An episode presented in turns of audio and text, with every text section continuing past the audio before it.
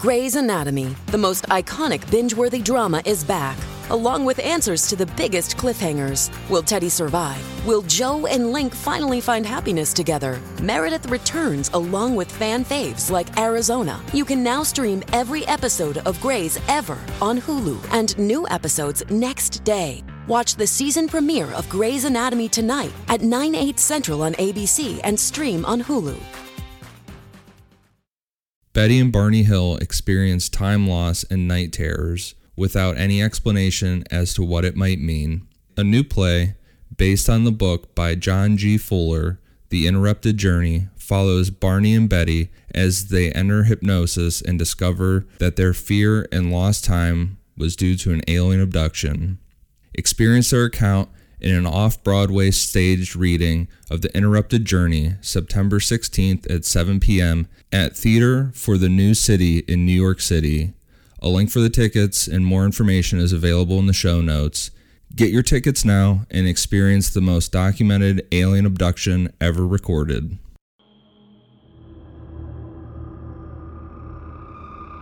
In 1980, racial tensions in Atlanta, Georgia were at a boiling point. This is also when 28 young African Americans were killed.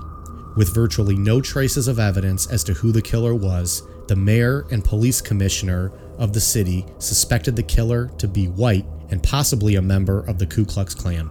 But the newly formed behavioral science unit of the FBI had drawn a different conclusion. Those of you who watch the Netflix series Mindhunter might already be familiar with the Atlanta child murders. This is the story of Wayne Williams. I'm Mike. I'm Ian.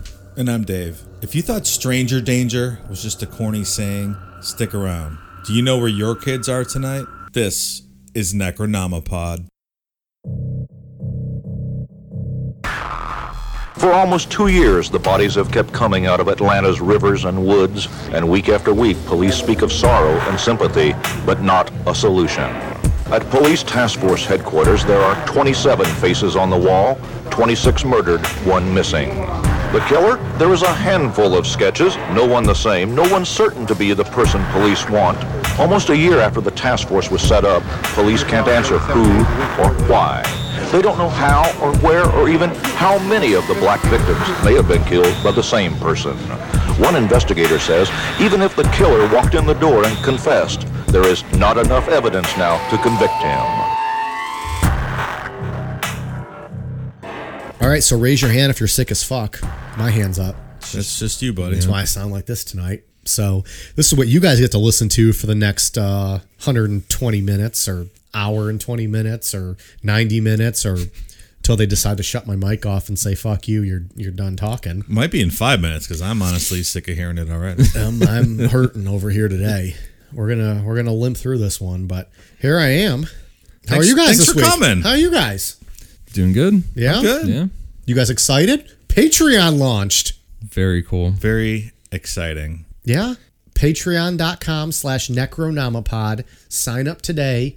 It's going live officially for bonus content this Thursday. What is that, the 5th? Yep. September 5th, 2019. Will be the first bonus episode. And to clarify, too, bonus content moving forward is going to be exclusively on Patreon. 100%. Every Sunday, you're still going to get your free show of Necronomipod. We're still going to give it the same piss and vinegar we give every week. it's still going to be a thorough, hearty uh, rundown of whatever the topic is, but the bonus episodes and the bonus content is going to move over to Patreon. Uh, but on top of that, we're going to give it to you more regularly and have it uh, at least three times a month. You're going to get a bonus show. So that's, you know, three out of four weeks, you're going to get at least a, a, bonus show. With some interactive, uh, you know, call-in shows and such sprinkled in as well. Yeah, it's going to be fun. It's not just going to necessarily be the topics. We might do some news stories, thorough news ones, not just quick 20 minute ones. We're going to do some, at some point, some call in shows where patrons can call in and tell us their, their thoughts and maybe share stories, do some trivia stuff and, and have a good time. So, Patreon is officially launching. We're really excited about it. We hope you guys are into it as well. Necro or uh, patreon.com slash necronomipod. Um, Ian, what are we covering this week on Patreon? Uh, we're gonna kick it off with a heavy hitter and do "Son of Sam." Boom. David Berkowitz. Boom. Excellent. It's a bonus bomb we just dropped on your mm-hmm. asses. you have until this Thursday to sign up to catch it. You don't wanna Actually, miss that's that not true. one. It's actually not true. You can sign up whenever and still catch it. But Yeah. we would just like you to sign up as soon as possible so that you don't miss anything and you can interact with us. So back episodes will be available. back when, episodes when you will be join. available. Sure. Yeah. Yeah. There's going to be a private Discord chat that we're all going to be a part of. And I didn't know what Discord was up until probably about six, seven months ago when I subscribed uh, as a patron to a podcast and they set up a Discord. And it's essentially just like a little chat room Right. where all the patrons can go and have like an ongoing chat. And we're going to be a part of it. We'll each have our own accounts and we can talk with the people and, Yeah. um, you know, maybe get some ideas for what they want to hear, some shows, some stuff, uh, things like that. Or they can just, you know, fucking bust our balls or whatever. They can call Dave old. They can call me a fucking drunk hillbilly. You know, whatever they want. All the above statements would be correct. So, have you guys used Discord before? Have you guys used that? I have a couple times. It, Yeah. It should be fun. You Yeah. know? So we'll, That'd be a we'll, we'll try it out. We'll see how it goes. Yeah. But everyone will be able to. Uh, they'll have an exclusive link to that that they can they can chat with us. Um, It'll might- be a community. we'll have s- no laughing on today's show. I'm gonna throw up. Um, we'll talk. ab- We'll, we'll have some uh, some swag to throw out to people uh, at some point, uh, and as uh, as well as some discounts to the Necronomipod store, so you can get that Mr. Mugg shirt you've been wanting, or that uh, alien abduction shirt that you've been having eyeballing for so long, but have been too fucking cheap to pull the trigger on. Goddamn. Sign up with a ten percent discount. You know what I just thought of when you said swag? The uh the office where Michael says stands for stuff we all get. That's when he goes to like the uh like the it's like a food show or like a you know whatever that show is the um the, the office paper convention. thing or paper convention. It's not even a food show. It's a fucking paper convention. Stuff we all get. well, if you're a patron, you'll get some stuff we can all get. And this Thursday, like we said, September fifth, Son of Sam. So we figured we give uh we'd start off with a bang and give you something fun to get Lots going of bangs with that. Uh, what did that guy have? A 44? The 44 caliber killer It's a big gun. until he branded himself Yeah. That was my nickname in college. the 44 caliber killer. Boom. Slaying all day. Slaying. I need a beer just thinking about it. So what are we talking about today? We had a real feel good story. This one is uh you picked this one out, Dave. I did. It's uh, the Wayne Williams uh, Atlanta child murder story. And so I guessed off the top for those of you, well, for those of you who watch the show Mindhunter on Netflix, you probably already understand what this episode's going to be about, at least partially. Yeah, for good- those of you that don't, um, Netflix has the show. You guys watch it. Why don't you guys talk about Mindhunter real quick? Just let Yeah, the- people know whatever the show's about. Yeah, they focused on this case for the majority of this whole season. for season two, right? Yeah, for season two. Season one, you got Ed Kemper's in, right? He's in season two as well. Is he? He makes another appearance. So a lot of the serial killers we've covered, or is it just those two thus far? Uh, well, Son of Sam's in this one in season two, and then uh, BTK is a running theme throughout both seasons. Something we'll cover in the future. and the end of the, the last show, the last scene this season. And so, nuts. so Oh, Mindhunter, with BTK, Mindhunter He's is not. such a fucking piece of shit. I hate So that fucking. Mindhunter is it's not like a documentary, right? no, it, it's based on the book written by some of the the, the guys that worked in the FBI um, Behavioral science. behavioral science. Thank you. Mm-hmm. That that wrote books about their time and you know doing the early profiling and coming up with the term serial killer. And they they went to prisons and interviewed a lot of those you know serial killers that we all know. And this is kind. that's kind of what we covered on Richard Chase, right? The behavioral science unit, or was that not the same thing? well, that guy, like the that profiling, yeah, that police officer that was in charge of it came up with a profile. right? in So that- that's not the same thing, though. Well, it was is just the kinda police, the- like they the same kind of science. but yeah. they just went more with the FBI, like nationally with it. Yeah, and that guy's profile of Richard Chase is still considered. I think they said it was like the gold standard of disorganized. perfect. Yeah. And so Mindhunter kind of follows the behavior behavioral science unit of the FBI, Right.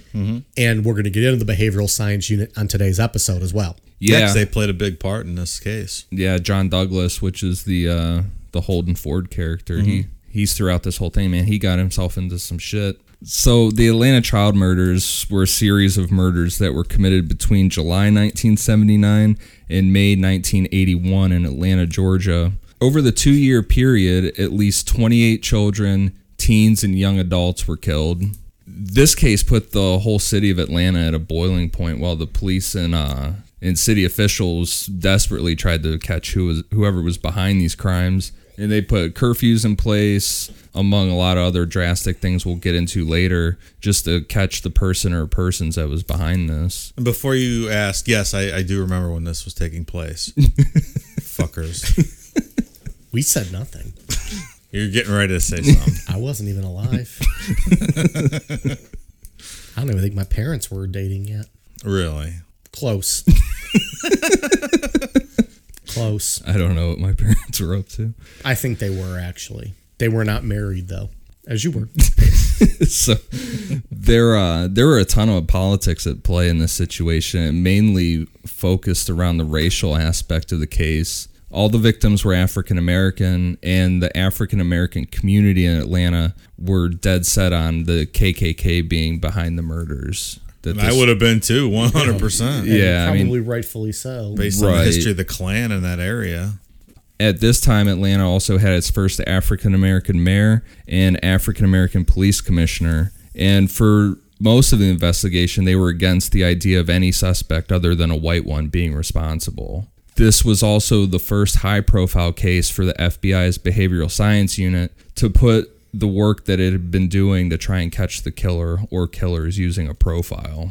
So a lot of politics were Yeah. swirling around this case. Well, they also had- were building the biggest airport in the country at the time in Atlanta, so there was a lot of uh, Is it still the biggest airport? I think so, isn't it? It's pretty fucking big. I don't know, but I know there was a lot of like, hey, we got a lot of people coming in through this airport, and if we go on TV and say that there's a serial killer or They might pull out of the Yeah. project. People might move out of the city. They might lose investments. Right. Sure. So, because of the long list of victims and how the investigation went down, this episode's going to be a little different in format than what we normally do for serial murder episodes. Meaning we can't tell jokes. No, meaning like, oh. Jokes are forbidden on this There's, honestly, there's not much to Yeah, joke no. about in this story. It's it's pretty horrific. but usually we start off with like the childhood of whoever did it. Oh, and, yeah, you know, like all that kind of shit. we shit. get it. He was abused by his parents. He pissed the bed. We got the story. He Killed animals. Yeah. He lit barns on fire. There's Macdonald your generic triad. intro to every serial killer episode. No, we remember the dis- discounted now. we That's right. It's disproved the Macdonald's science. triad. yeah. Our friend uh, Danny from Australia. Australia. I almost said Danny, California. But Tribute to the Red let's Hot be Chili honest. Peppers. That's a colony of convicts from England. So do they really know what they're talking about in Australia? God damn, pal. Ouch. we got the Puritans from England over here, and they got all the conflict, uh, the convicts. I think they got a better deal over there. So the first victim in this case was 14-year-old Edward Smith. He was last seen on July 21st, 1979 at a skating rink. He was found 8 days later at Misty Lake Drive and the cause of his death was a 22 caliber shotgun wound to the upper back. On that same day, police found the body of 13-year-old Alfred Evans. He was last seen on July 25th, 1979, walking to a movie theater. His cause of death was listed as undetermined, although there were also reports out there that uh, that his cause of death was strangulation. Undetermined because of decomposition. I'm assuming With a lot of these kids, Yeah. I think. Yeah. Through March of 1980, four more children vanished. The first was 14 year old Milton Harvey. He was last seen on September 4th, 1979. He was going to the bank for his mother riding a yellow bike, and then a week later, that bike was found with no sign of Milton. He was found two months later in a wooded area, and due to decomposition, his cause of death was listed as undetermined. The second kid in this in this stretch was nine-year-old Yusuf Bell. He disappeared on October 21st, 1979, and was last seen going to the store to buy chewing tobacco for a neighbor. Which that's another one of these cases. Like I know we touched on that in um, Peter Kürten sending the little girl to go buy cigarettes. Yeah, we just talked about like what, what's the point of that? like I get sending your kid to the store, I guess, if you know the corner neighborhood store. But once all these murders start taking place, maybe that kind of behavior you curtail and you don't send kids out by themselves any longer?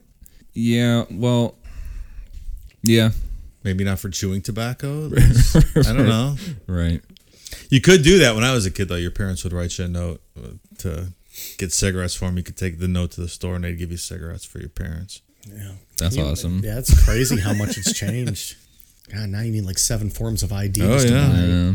cigarettes or a 12 pack of beer. Yeah, there was a store that used to sell them to us all the time. Just this like hole in the wall place. Yeah. You just walk in there, any age really, and just buy them. It's good stuff. I think cigarettes were 80 cents a pack when I started smoking. Oh boy. Uh, Like seven now. Seven bucks, six, seven bucks. I don't even know. Fuck. How many you get in a pack? 20? Yeah, Holy cow. 80 cents. It's an expensive That's habit. awesome. So a witness said that she uh, that she saw Yusuf getting into a blue car. His body was found on November 8th, 1979 by a janitor who was looking for somewhere to urinate in an abandoned school building and his cause of death was strangulation. And he was like back in that school like in a crawl space almost. Hidden. Yeah, in this uh in that abandoned How building. fucking hard was this janitor looking to hide himself to piss? he was looking Yeah, no uh, kidding. Yeah, he was really searching for a spot to piss, man.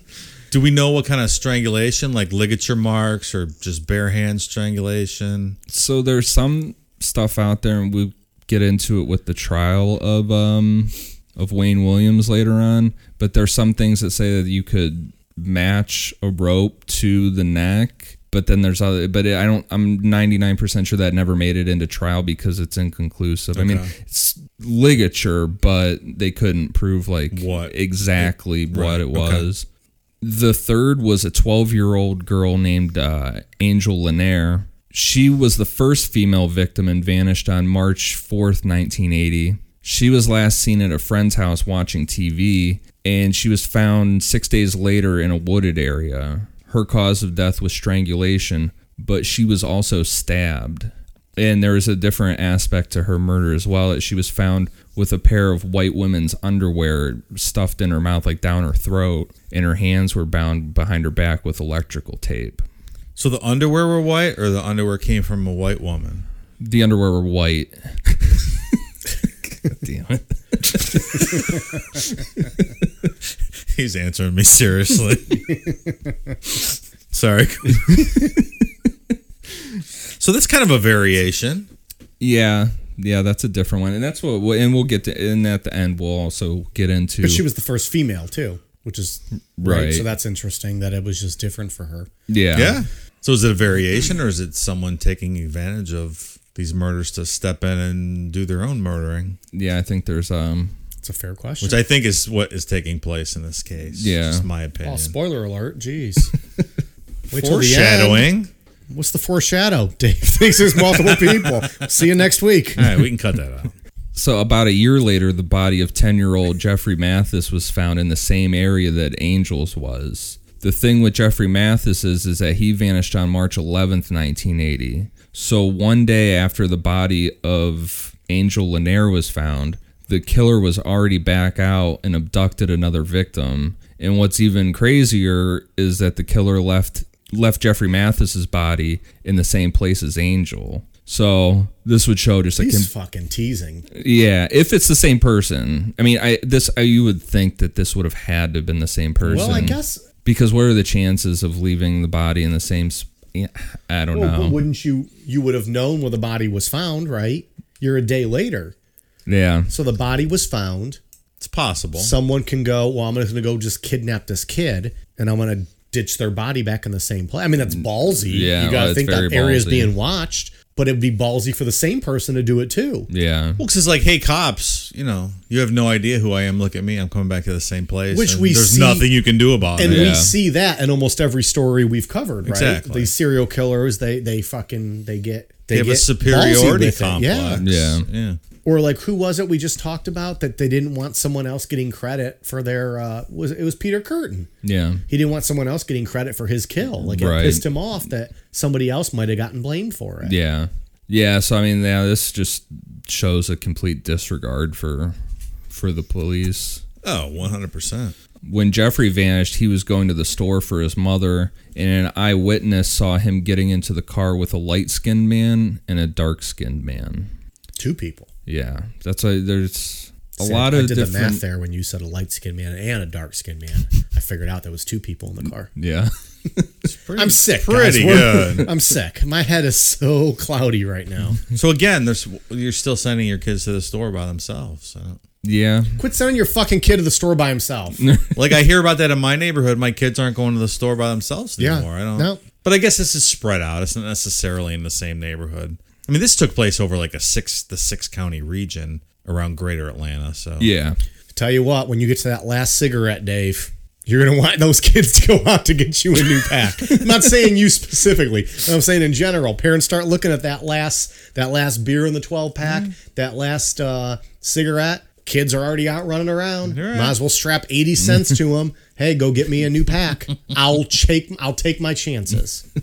So the next was 14 year old Eric Middlebrooks. He vanished on May 18th, 1980. He was last seen riding his bike, and his body was found the next day in the back of a um, in the back garage of a local bar. The and this bar was next door to the Georgia Department of Offender Rehabilitation, which would be, I think this is 100% taunting from Oh, who, yeah. from the killer. You could make like we were talking with the body being dumped in the same spot. That could be somebody else doing it, but that would this would be 100% taunting. here you go, right next door. Yeah. Um, Eric had multiple stab wounds, and his cause of death was blunt force trauma to the head. This guy's all over the map here with uh, strangulation, stabbing, blunt Ye- force trauma. If it's the same guy, yeah. Exactly. Right. Is it the same guy? We'll see. That I don't was, know. That was foreshadowing. 12 year old Chris Richardson disappeared on June 9th, 1980, and was last seen walking to a public swimming pool. He was found the following January, and his cause of death was strangulation. Right, this is a lot of kids at this point already. Yeah, it's just I mean, it's really building. We're up only the halfway body through this. here. We're only halfway through here. So then, then it gets to the next female victim, is seven-year-old LaTonya Wilson. Uh, she disappeared on June 22nd, 1980, and she would be the last female victim. According to an eyewitness, she was abducted by two men. One who was seen crawling through an apartment, her apartment window, and then the other one, one crawled through her apartment window and then handed her outside to the other guy that was on the street. God damn. Yeah. Um, Bold. Her body was found in October of 1980 in a fenced in area. It sounded like it was like a corner lot type area, you know, like a rundown parking lot kind of mm-hmm. thing. Yeah. Um, like where they had the furnace party in Philly. Yeah. yeah, pretty much. and by the time she was found, she was just she was just bone, so the cause of death was undetermined. So it was four month elapsed time frame. That's awfully quick to be just bones, right? Yeah. Well- June to October, and you're just bones. It is very warm down there. Though. Yeah, it, summertime, Yeah. and you're just sitting out in the sun. It's sun. fucking hot in Georgia in I guess so. I go okay. The two men is interesting though, from a witness. Yeah. That's completely different. Right. And actually taking someone out of their bed, and out of their Yeah. apartment window. Especially when it seems to be easy pickings on the street. Yeah. Why go to this The- extra? Right. The only thing that meets the same as the other ones is that she was she was a black girl and she was seven. She was a kid. Right. right? That's the only two things that match up with the rest. Mm. Right. Yeah.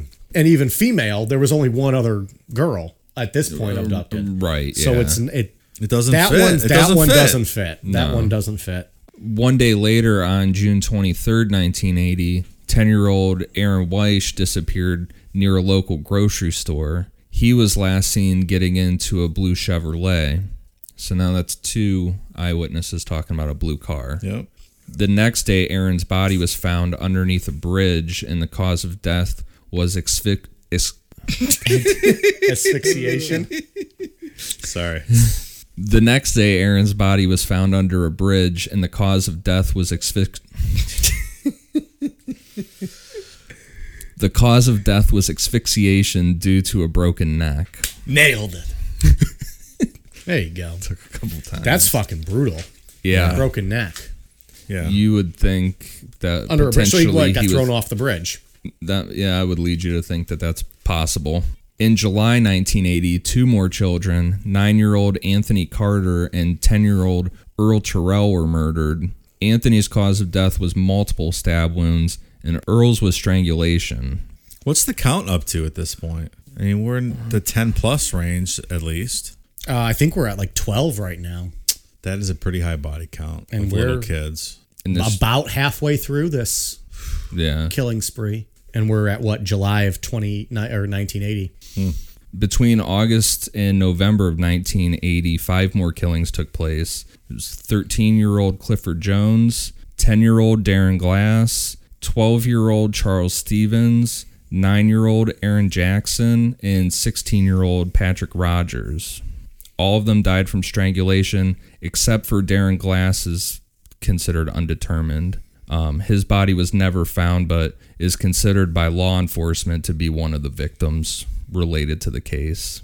I mean, Want- could, want- just because it was he met the profile for a victim. yeah, I mean, he's a kid in the age range, African American Disappeared in the same time range. Yeah, That whole never being found thing is just, it's even worse. Yeah, That's because you don't have that closure of yeah, even knowing. Yeah. It's just terrible. and it's got to be terrible for a parent too, because then you're always thinking like, He's going to walk in the door. yeah, they could still be out there somewhere or something. That'd be awful.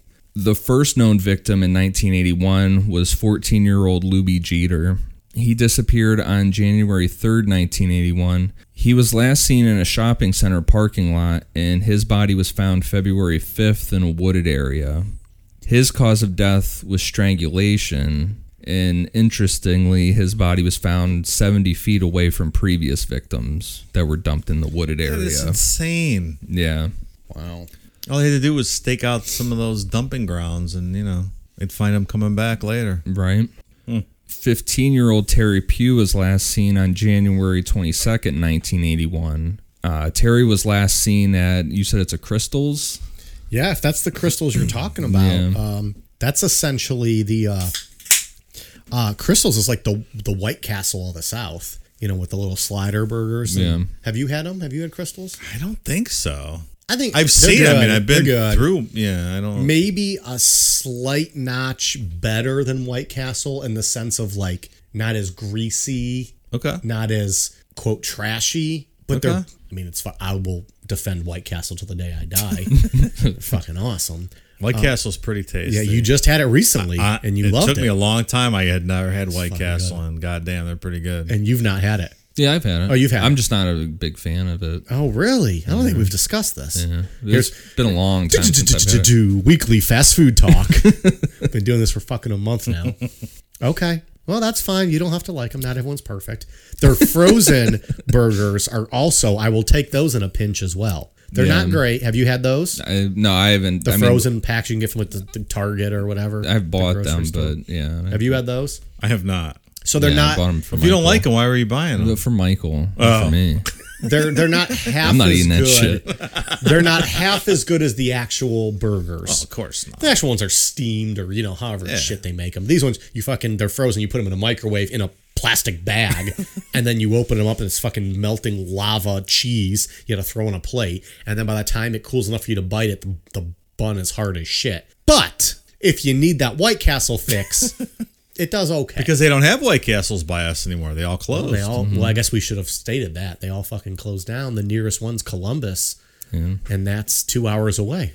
So, anyways, Krystals is the White Castle of the South. And that's Also where, very good. and that's where Terry Pue was last seen. That was near an Omni, which was a hangout for teenagers. So, are we talking about the Omni, the the the indoor coliseum in Atlanta, I believe so. all of the great Georgia Championship wrestling matches used to take place that I used to watch as a young Including man? but not limited to the first few Starcades. Arcades, the Great American Bash. This was like the uh, the Nature Boy Ric Flair hub was the Omni that Oh, there in yeah. Georgia. Yeah. That was, a big my deal. favorite Georgia Championship Wrestling. So do you, so do you think the teenagers used to like get Krystals and then just go hang out in the parking lot? Like and that was just where like they hung out? That's what it sounded like. I don't like know, but was there. the was the mall called the Omni too? Like if you remember watching Mindhunter, he was staying at the Omni Hotel in Atlanta, which was attached to a big mall And There's an complex, so arcade there and stuff that they. I'm wondering if it wasn't that. Like I'm not that familiar with Atlanta, but yeah. the Omni seems to be used quite a bit down there. because there was an arcade attached Yeah. as well.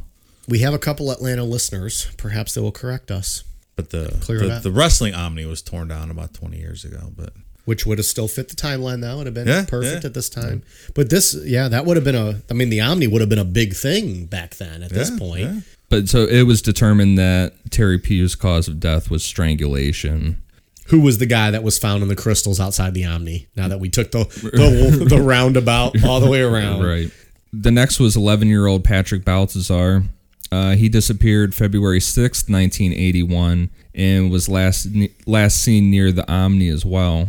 His body was found behind an office park, with the cause of death being strangulation. In February 1981, an Atlanta newspaper ran an article that matching fibers were found on two of the bodies. And this was a big turning point because going forward, investigators knew that the killer was paying attention to the media because he started to adapt.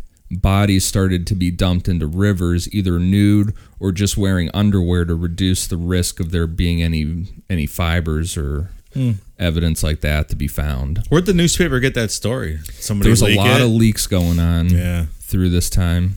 Yeah, there was a lot of leaking going on. Because, I mean, we're just kind of going through this, you know, because that's kind of how the, you got to do it with the victims, just like boom, boom, boom. But the Well, we don't have a story to tell Yeah. from a suspect, right? but the whole town by this point, or the whole city by this point, is like fl- freaking out. You know, kids are just popping up, miss, met, d- missing and dead. Yeah. I can imagine even kids being out by themselves or, you know. But Set him off of those goddamn cigarettes. Hmm. This guy must have been a smooth talker to, you know, after this body count that everyone's aware of to still be able to get people, you know, to get in the car with him or to go with him or Right. whatever his MO was Now that's some foreshadowing for what we're going to talk about. the rest of February through May 22nd, 1981, investigators would find the following vic- victims and attribute them to the case 13 year old Curtis Walker, 15 year old Joseph Bell, 13 year old Timothy Hill, 21 year old Eddie Duncan, 20 year old Larry Rogers, 23 year old Michael McIntosh, 21 year old Jimmy Ray Payne, 28 year old John Porter, and 17 year old William Barrett. Christ on a cross. That's a lot of people. Yep. They're a lot older though, this this this last uh, group of victims. Yeah. Yeah, even up to 28 years old. The last and the last known victim would be 27 year old Nathaniel Cater. Um, all of these victims died from strangulation, except for John Porter. He had died from multiple stab wounds. That is a lot of fucking dead people, man. Yeah. In just over a two year period.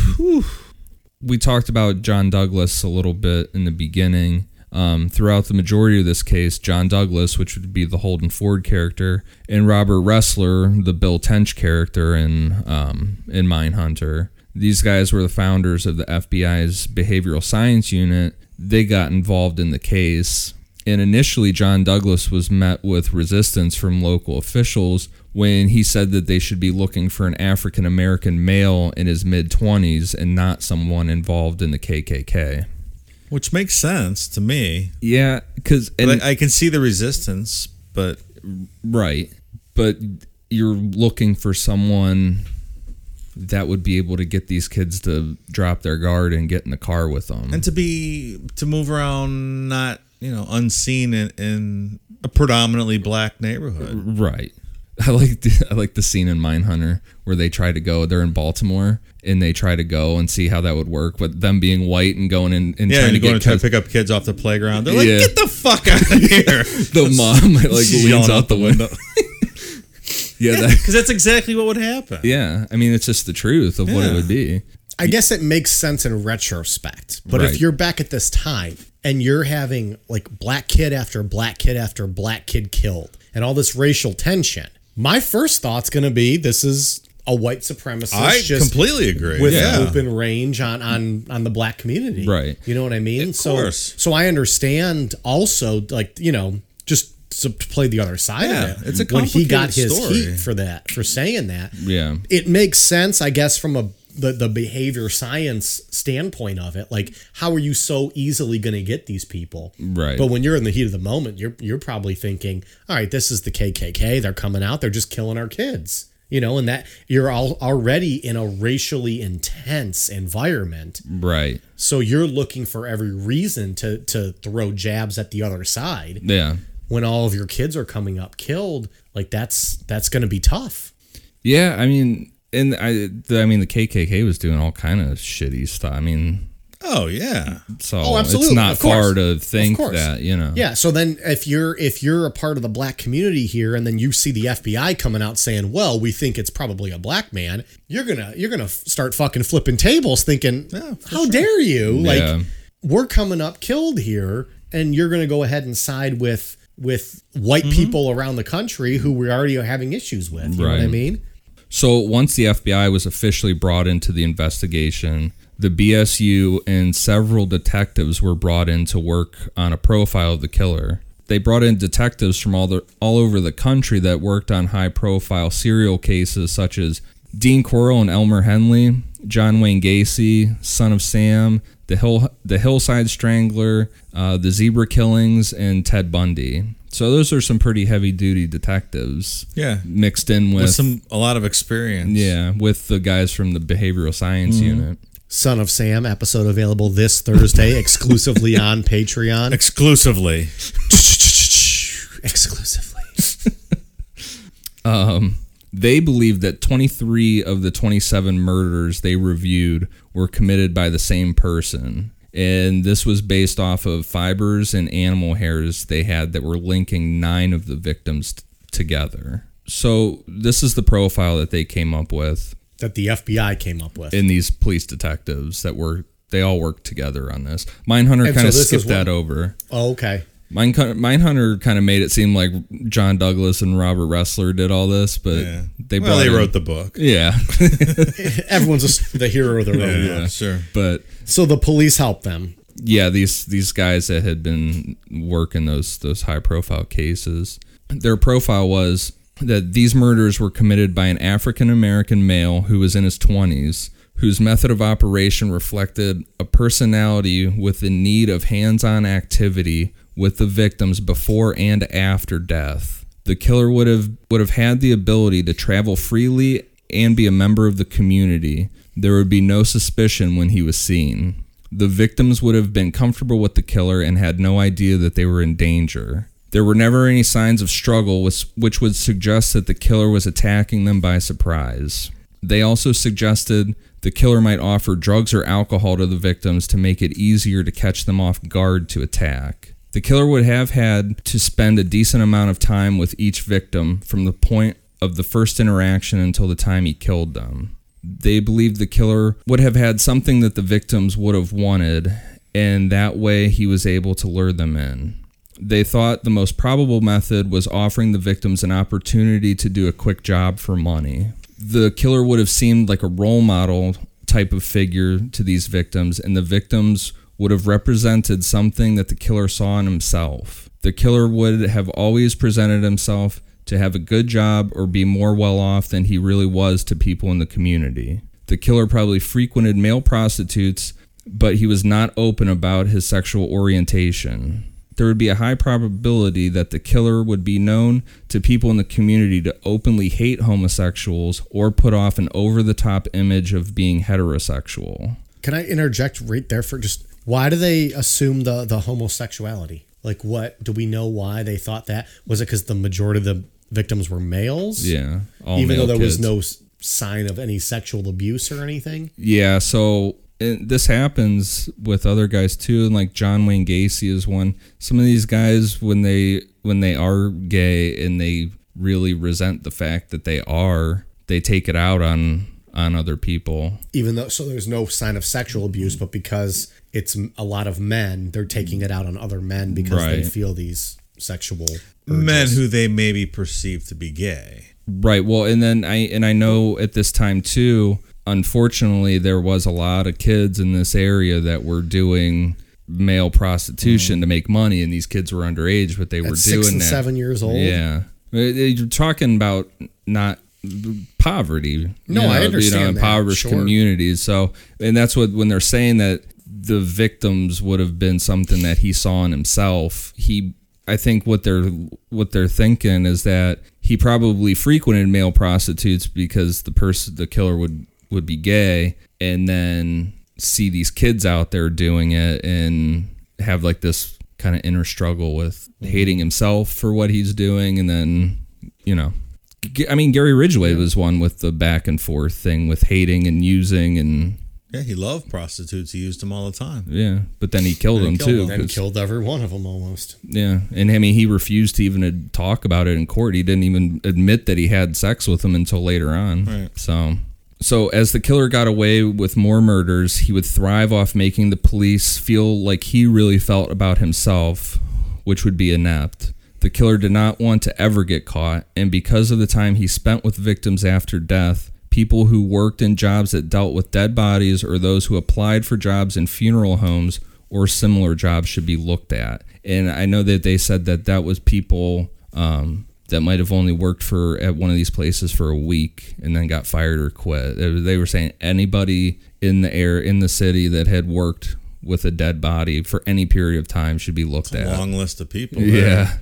So and even with the profile, the investigators were no nowhere closer to catching someone. And now that the killer was dumping bodies in the water, they put forth just kind of like a hail mary last chance idea that would be extremely expensive to carry out. And if it failed, they would just have to wait for more bodies to turn up until the killer made a mistake. We'll be right back.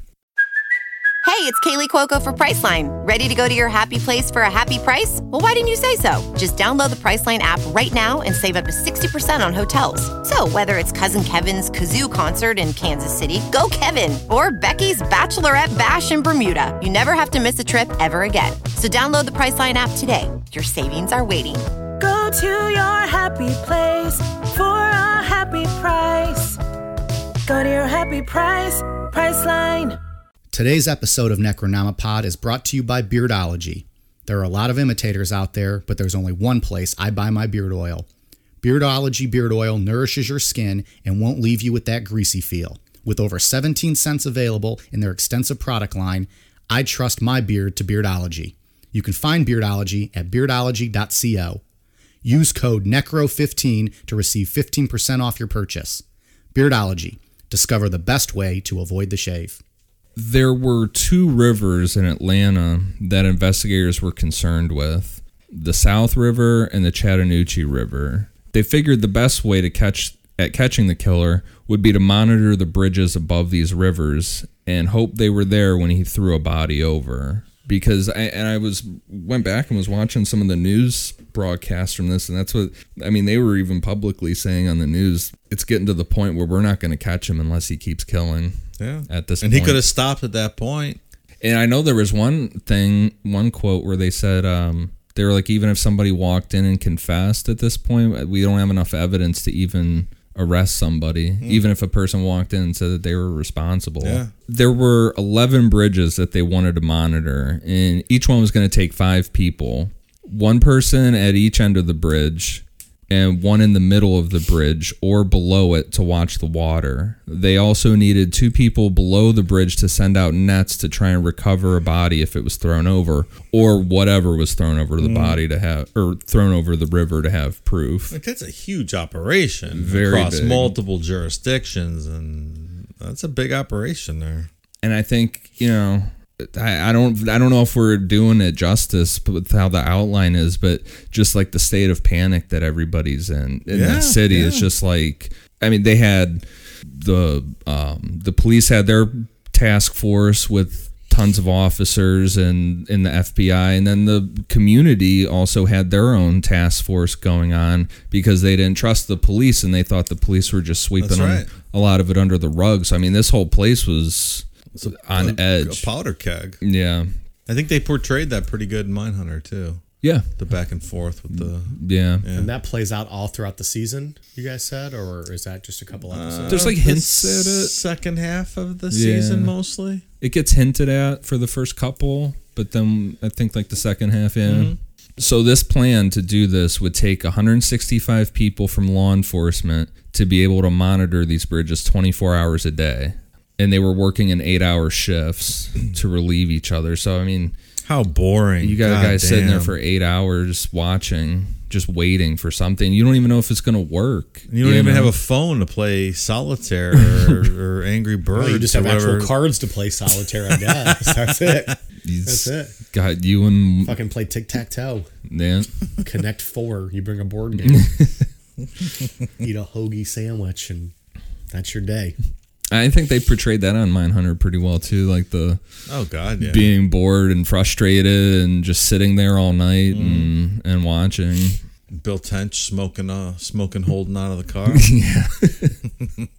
So after four weeks of constant surveillance, they finally caught a break around 2 a.m. on May 22nd, 1981. An officer below one of the bridges heard a splash, and the officers at the top see a white 1970 Chevrolet station wagon that drove onto the bridge, then turned around and drove back off. Officers pulled the car over about a half mile away from the bridge, and the driver that they pulled over turns out to be 23 year old Wayne Williams, which he fits the profile. An African American male in his 20s. They asked him where he was going and what he was doing, and he claimed that he was going to meet a potential client because he was a music promoter slash talent scout. it's my old job. Talent scout. He said he was going to meet a woman named Cheryl Johnson who was auditioning to be a singer.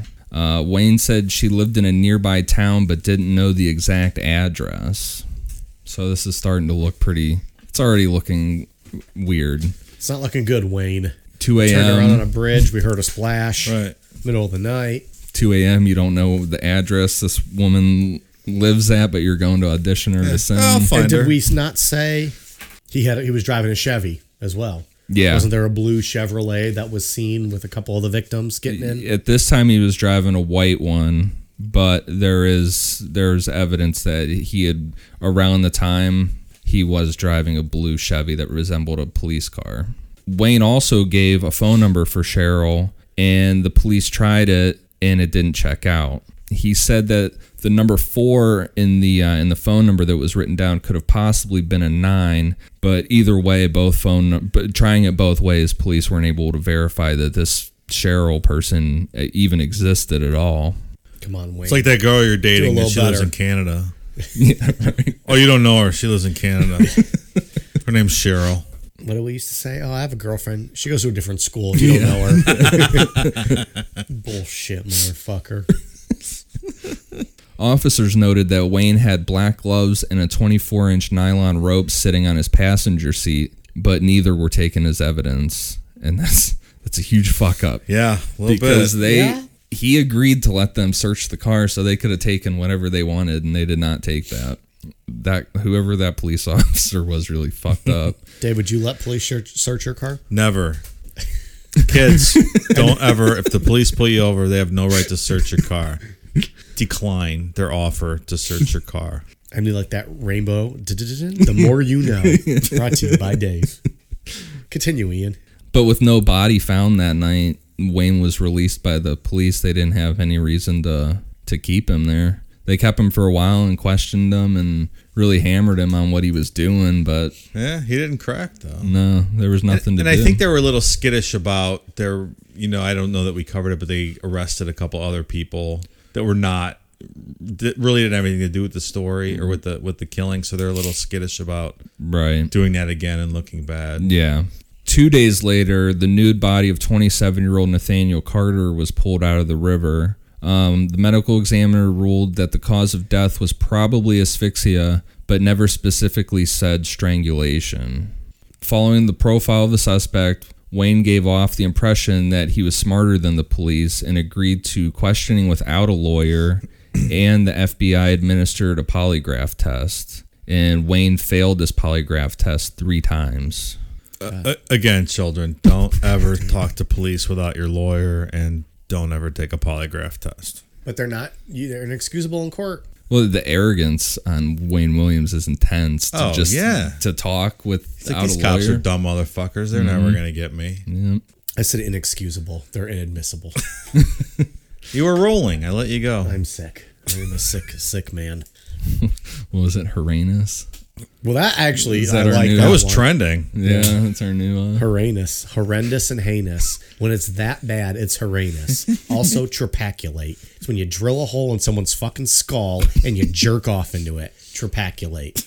Who did that? Um, See, this is good trivia on Patreon Yeah. where you can go up against me because I have no fucking recollection of who that was. No, I Rock. Rock Terrio. think okay, and so we took that though from the trepacul. No, the trepaculation. No, The trepa- trepanation. Trepanation.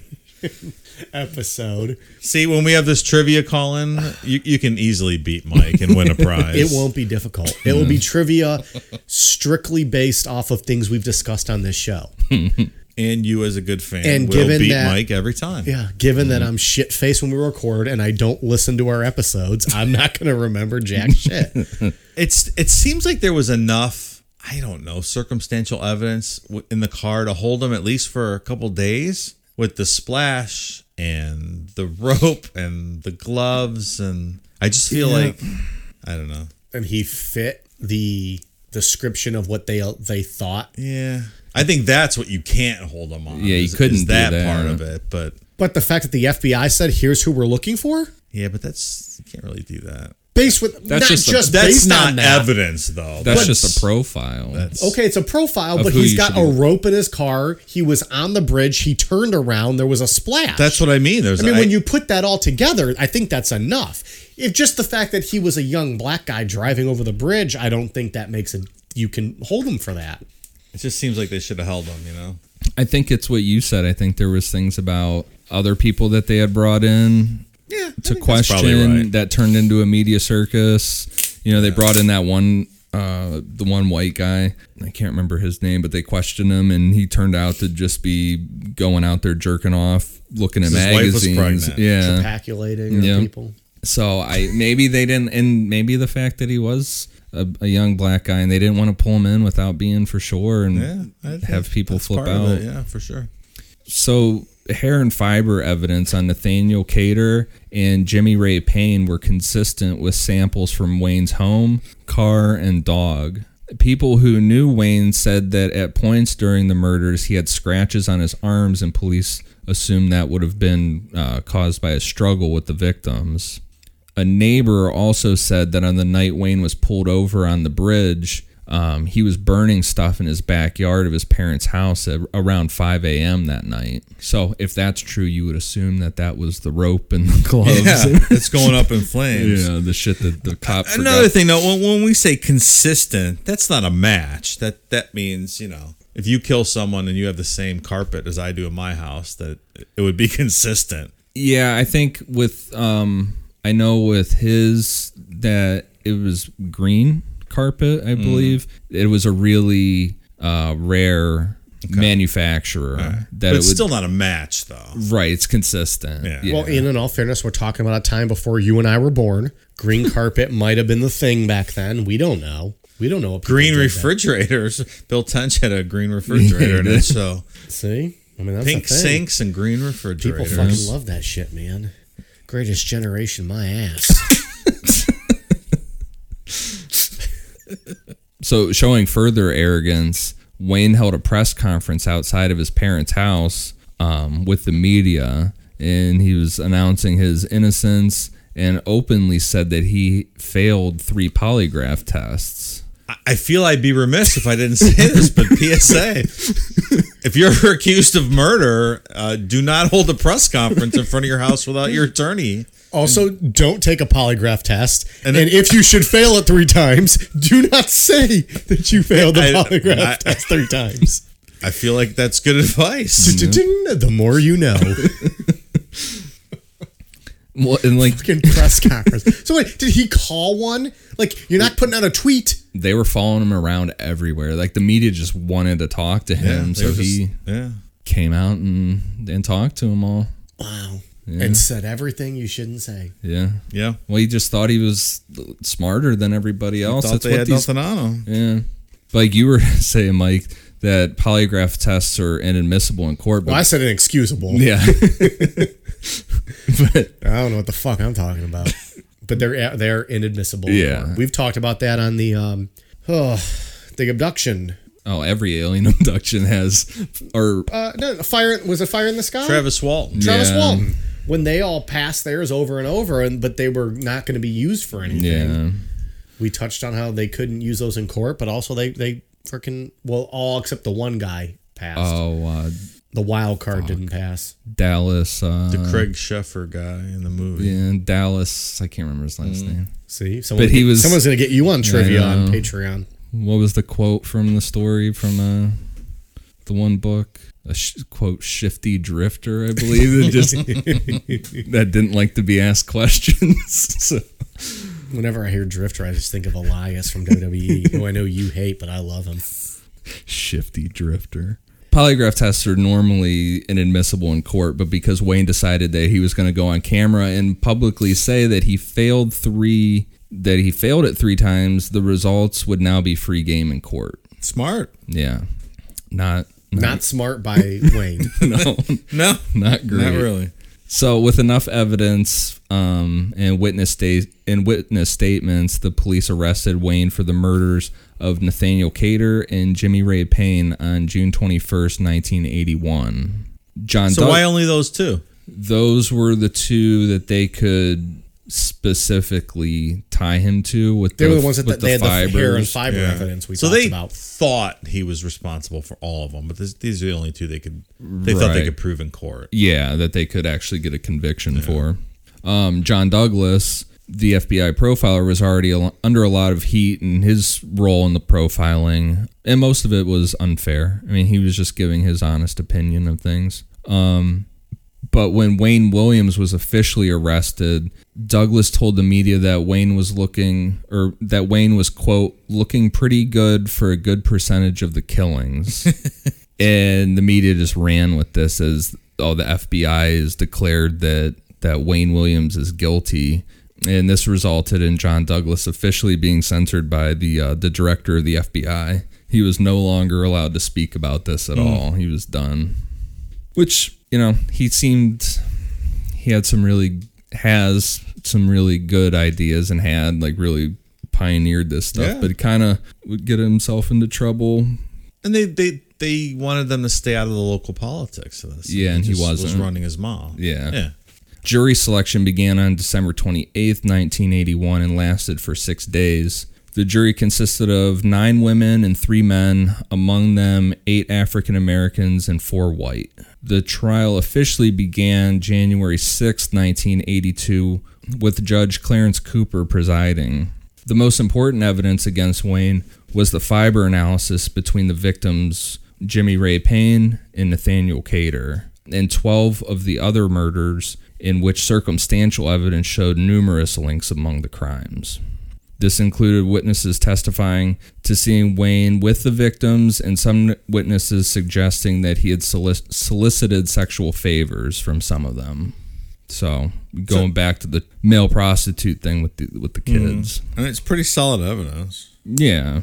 The prosecution's presentation of the case has been criticized to the extent that in some juris, jurisdictions it would have resulted in a mistrial. In particular, two separate FBI special agents testified the chances of the victims not having come into contact with Williams was, quote, virtually impossible, based only on the comparative rarity of the fibers found on the victims that seemed to match the suspect's car and home. So you can't It just means say someone else could have had the same carpet. Right. Yeah. Like you were saying, you can't say it's virtually impossible. I mean, carpet may be rare, but there's still someone else that has it. Right. Georgia Supreme Court Justice George T. Smith, after reviewing the case, deemed the evidence or lack thereof inadmissible. Inexcusable. Yeah. On February 27, 1982, after 11 hours of deliberation, the jury found Wayne Williams guilty of the two murders. He was sentenced to two, conser- two consecutive life terms in Georgia's Hancock State Prison. In an extremely controversial move, police closed all the other murder cases and just attributed them to Wayne. Hmm. So they only got him Damn. for two, and they just said that it's That's all it. him. Close all those out. Yeah.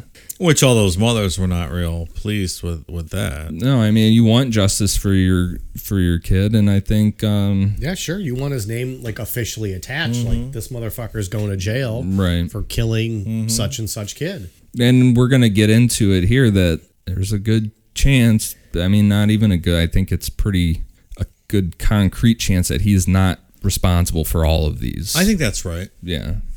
So in 1986, Spin magazine ran an article based on a tip that they uh, that they had received in 1985. The tip came from a neighborhood watch group called the Guardian Angels, because like we were saying, they had these. Um, the community had their own thing set up, you know, going around and policing the neighborhoods and whatnot. This group felt that some of these murders were still related to the KKK. So Spin sent a reporter named Barry Cooper, who did the first big report on uh, the crack cocaine epidemic, to go to Atlanta and investigate. And the crack thing was the what? The CIA bringing in cocaine to Yeah. inner cities. That's what that story was, right? Yeah.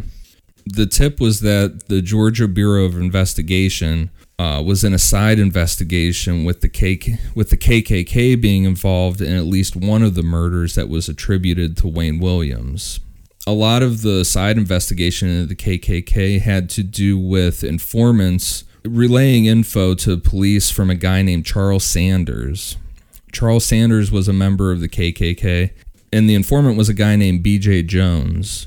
BJ was out with Charles Sanders when in a parking lot, one of the boys that was found murdered, Lubie Geter, hit Sanders' car with a go-kart. The go-kart scratched up his truck, and Sanders said, quote, I'm going to get that black bastard and choke him to death. At the time, BJ Jones thought Sanders was just running his mouth because he did that a lot. I mean, you could assume The Klan guy runs his mouth. right and talks Yeah. a lot of shit. yeah. But once Lubie Geter went missing, BJ Jones submitted this to the police like, "Hey, this kid's dead and found strangled and this asshole just said he was going to choke him to death." Plus, there was a hundred thousand dollar reward too. What about the uh, thought that we got BJ Jones as an informant not long after we had Deep Throat as an informant for Nixon? Finding a lot of sexual innuendos with these informants here. Just saying. We had Deep Throat and BJ. It's they- obviously not his real name, right? BJ Jones? Come on. Brian James? No. No, So? no, BJ. Nope. I think BJ. It's a code word. I think we're going with BJ. Deep throat. I don't want these informants, man. A lot of cocky names. So, so in the Sanders family, there were at least five members involved in the KKK. No, oh, they must have been so proud. Mm-hmm. These people had multiple charges and convictions over the years. Everything from child molestation, murder, assault, battery, and drunk driving. I mean, there were a real group of real good uh, group of people Sound like there. swell individuals. Oh, terrific. Love to hang out with them. So interestingly, an eyewitness said she saw Lubie get into a car with a tall white man who had a scar on his face. Charles Sanders' father, Carlton, was tall and had a big scar going down the side of his neck. The police wiretapped Charles's phone and have him on record talking about buying guns and grenades, and he was also encouraging other Klan members to start stockpiling weapons. The idea behind Sanders being responsible for some of these murders would be an attempt to start a race war. And there also is evidence of Sanders putting a date on this race war for sometime in 81. Race war. Is that what Manson wanted to do? Start a race war too? He like prophesized a race war was Helter coming. Skelter. Charles Sanders and his family passed multiple polygraph tests regarding the murder of Lubie Geter, but it's theorized by the FBI and police that they they all knew how to beat the test. Wonder why they thought that. They were just Because they straight been, up fucking criminals. They've been yeah, in trouble so much, they just knew what to say and yeah, how to relax. What do you do? You put the thumb tack in your shoe, something like your, that. on you stick it You into your step foot. on it. Yeah.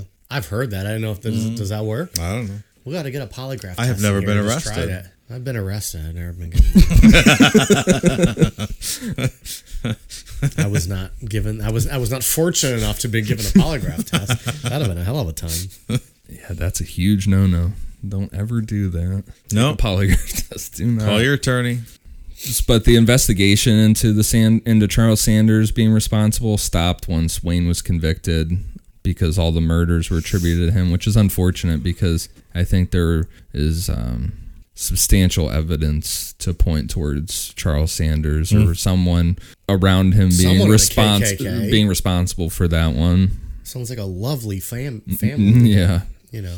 Um, in May 2004, about six months after becoming DeKalb County Police Chief, Louis Graham reopened the investigations into the deaths of five of the DeKalb County victims. This was Aaron Wyche, Curtis Walker, Yusuf Bell, William Barrett, and Patrick Baltazar. Louis Graham was one of the original investigators in this case, and he is on record saying that he believes Wayne Williams didn't commit any of the murders. Hmm. Well, it's a bold statement. Yeah. Any reason that he ever gave why? Not that I saw, just he didn't think Wayne Williams did any of them. Damn. I think that go I think it goes back to that there's a lot of uh a lot of feelings involved with this, Yeah. you know, all the way around. On June 21st, 2006, the DeKalb County Police dropped its reinvestigation into the Atlanta child murders. After resigning, Louis Graham was replaced by acting chief Nick Marinelli, who said, quote, we dredged up what we had and nothing is panned out. So until something does or additional evidence comes our way, or there's forensic feedback from existing evidence, we will continue to pursue other cold cases that are within our reach.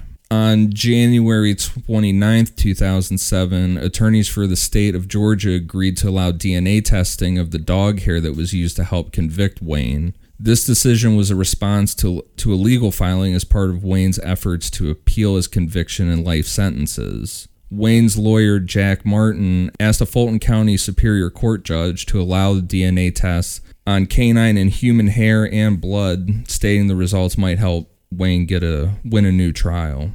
On June 26, 2007, DNA test results were published, but they had failed to exonerate Wayne. The results were that the hair on the bodies contained the same mitochondrial DNA sequence as Wayne's dog, and that the DNA sequence occurs in only about one out of 100 dogs. So that's a little damning. It's convincing, but it's not proof positive. It's not like it's not the smoking gun, Right. But it's not going to get him a new trial. no, it is That's not, going to get you a new trial. No. Yeah. You're already locked up, bud. You need some. You need some proving. Guy case. next door to me had the same dog. Yeah, right. One out of a hundred, bud. Later in 2007, the FBI performed DNA tests on two human hairs found on one of the victims. The mitochondrial DNA sequence in the hairs would eliminate 99.5% of persons by not matching their DNA. The mitochondrial DNA sequence in the hairs would eliminate 98% of African American persons by not matching their DNA. So the results of this test matched Wayne's DNA, and he fell in this two percent.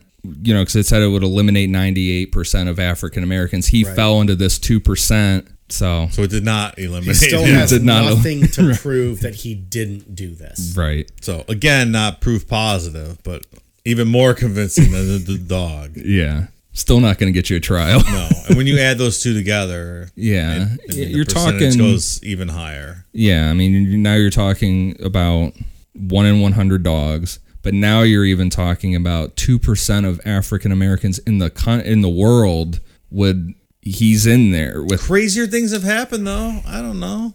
Like you see guys in in, in, in prison and then you know they find like their doppelganger who looks exactly like them, and that was what the eyewitness account saw. I mean, you know, But we're talking about going for an appeal here. We're not talking about charging him with the crime. no, you're right. You're So I mean, this guy, he's already been convicted. You don't have to But he's prove. been convicted on the same evidence that we're talking about. you don't have to prove at this point that he did no, it. You have to right. prove that he didn't do it.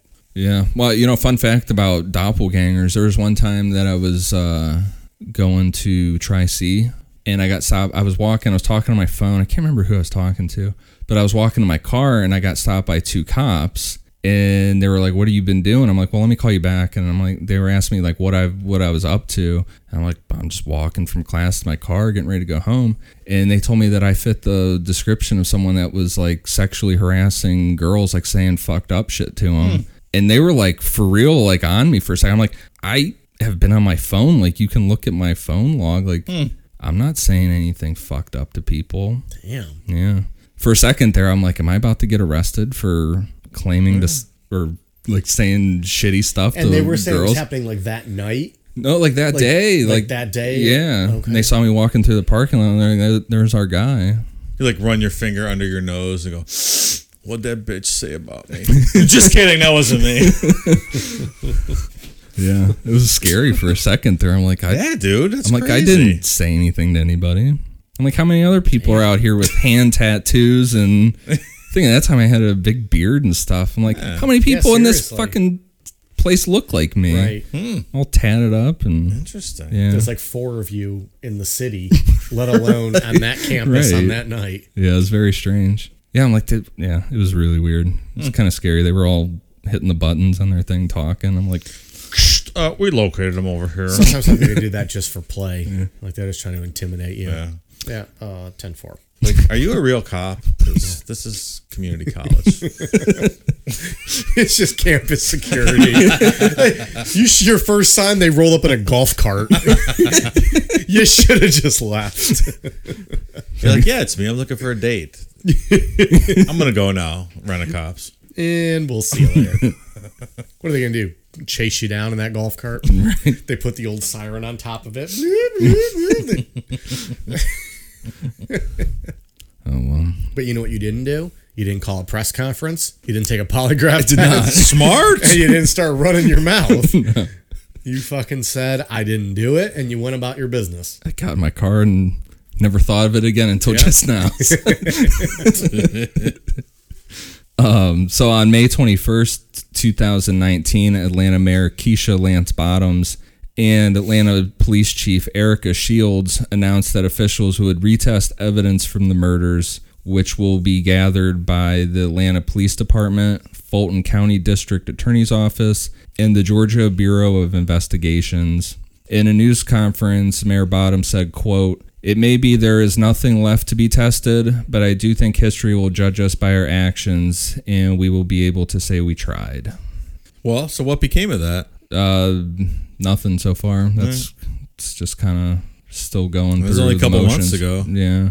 FBI profiler John Douglas said that while he believes that Wayne Williams committed many of the murders, he does not think that he committed all of them. And he added that he believes that law enforcement have some ideas of who the other killers are. And he added, quote, it isn't a single offender and the truth isn't pleasant. The fuck does that mean? God damn, pal. Yeah. That's ominous. I think it's um I would think maybe the Klan like there was some type of a multi Yeah. thing I, I going think that makes the most sense. I really do. There's got to be some of that at least. Just taking advantage of the situation. Absolutely. And I think there's Yeah. something to that Charles Sanders guy and I mean that's just that's some crazy Well, he's coincidence. part of the KKK. Yeah. I think absolutely. Well, it's just some That's crazy something right there. Yeah. Yeah. it's just coincidence that this kid uh, Lubie Geter hits his truck and scratches it up with a go kart, and he says he's going to choke the kid to death, and then And then the kid's found choked to death a couple days later. you know the interesting thing about Lubie Geter too is he was found um, his genitals had been cut off and his feet had been cut off. He was the only Oh, one my. found like that, and the KKK has a history of doing fucked up shit like Yeah. that to to people like mutilating people. It's a whole so nother Like that's, yeah, Yeah. That's, that's extremely interesting yeah, in the um, sense of who may or may not have done it. Yeah. So I'm just going down before we wrap it up. So the unresolved ones would be 14 year old Edward Smith. He died from the gunshot wound to the upper back. He's no longer considered to be attributed to Wayne Williams. Milton, 14 year old Milton Harvey. Why did? How did all these people get dismissed from Wayne Williams? It's just evidence over the years and like the circumstances of how they were found and Okay. um Does that mean those cases were reopened then? they're just considered unsolved yeah Okay. just cold cases at this point 12 year old Angel Lenair who was the the first female victim 10 year old jeffrey mathis 7 year old LaTonya Wilson which that one they should have been able to put that in there from the beginning that that was not part of it because The two guys in the window. yeah, it took her out of her bedroom. And then um Darren Gla- 10-year-old Darren Glass because his body was never found. And I think that's a fair thing to do, not just throw all this shit under Wayne Williams just To because it's case. easy to Yeah, do. Yeah. Um They just want to wrap it up. I think I agree with John Douglas's uh, opinion that Wayne probably did a lot of them, but I think there's a, a I number. think that's right. I, I- I, yeah. I 100% agree as well. Yeah. I think there's a lot of sh- shady shit going on in this one. I think the two female victims for sure weren't Wayne Williams. I think Lubie Geter wasn't. I think that had something to do with Yeah. the KKK I think there's stuff. enough evidence to, to show that, sure. So yeah, that's the Atlanta child murders. It's pretty unpleasant. Yeah, it's interesting. The I mean the profile, the, the whole story is And all really the politics involved. yeah, and- yeah. It's very interesting. And he's still serving two life sentences. Where at now? Where is he? Fulton, Hancock, uh, Yeah, Georgia Hancock. Hancock State Prison. yeah, That's where he is. yep. Still Catch him saying on he's Mindhunter innocent. season two. Catch the story. Yeah. Just a side note, you know, we talk about Mindhunter. There's a couple of books that those guys, you know, Ressler and Douglas wrote, and the other, uh, what's the other one? The doctor that that will also work with them. Oh yeah, yeah, Really interesting stuff. yeah. John Douglas just had a new one come out a couple months ago. Mm-hmm. It's supposed to be really good. So yeah. All right. Well, that's the Atlanta child murders. Wayne Williams. Ian, you got anything else on this one, on this story? Nope. We wrap it up all right. Dave, you got anything else you want to add to this one? No, sir. Pretty fucked up story. It's not great. I don't love it. Ian, we got any shout outs? Um, for iTunes, we have LD Sana, Carolina twenty five, All Seeing Reads, Cute Stuff, XOXO one two three, and Mr. Facebook Guy, and then also um, Amanda from Stitcher. Did not know that you could leave reviews on Stitcher. I just found that out the other day. She's the only one that's left us a review, but yeah. But she f- on Stitcher? On Stitcher, Oh, she yes. found out you could. No, I found out that people can. I was just Oh. randomly looking at it and I saw. We've had some people ask recently, I think, Yeah. about where they can leave reviews. So, So. if you want to leave us a review on Stitcher, go ahead. Yeah. So thank What you, was that- everybody. what was that one complicated name? Uh, XOXO one two seven eight nine four. Is that is that the one that said Dave was her favorite? I believe so. That was a great review. I love that one. Thanks, thanks a lot. You probably paid for that one as well. So I highly did- concur. You did for the other Da- people. Da- Dave's my favorite on, on the show too. yeah, he buys shout outs. Dave, what shout outs do you have On uh, Instagram, V Lowry and Gross Greta. Thanks for Oh. your undying support. this Thursday. If you're listening to this episode um, in the week that it drops, this Thursday, September 5th, we are officially launching the first bonus content for uh, Patreon uh, subscribers. It is going to be the Son of Sam episode. Yeah, Sounds That good me. Patreon's cheaper than a fucking pumpkin spice latte. So It get is on that. absolutely five dollars a month. You're gonna get if you if you subscribe for five dollars a month, you're gonna get seven episodes of Necronomipod a month. Yep. It's a lot. four the the four free Sunday bonus show or fr- Sunday regular shows plus three bonus shows. God damn. Son of a bitch. We're on Twitter, Instagram, Facebook, YouTube at Necronomipod. Hit us up there. Send us what you uh, like, what you don't like. We like hearing from you guys. We like talking to you guys. Um, please subscribe to the Patreon if you uh, so feel inclined. We would love to uh, have you involved, and we're going to give the patrons some more say in what some of the bonus content is as well. So you can kind of pick your own episodes in that, um, so to speak. So yeah, Doesn't check us doesn't out. one lucky patron every month? Aren't we sending Mike out to give him a rim job? Is that the I- plan? I play skin flutes only. it's well documented. You guys ready for a hold on beer? Cheers. Please.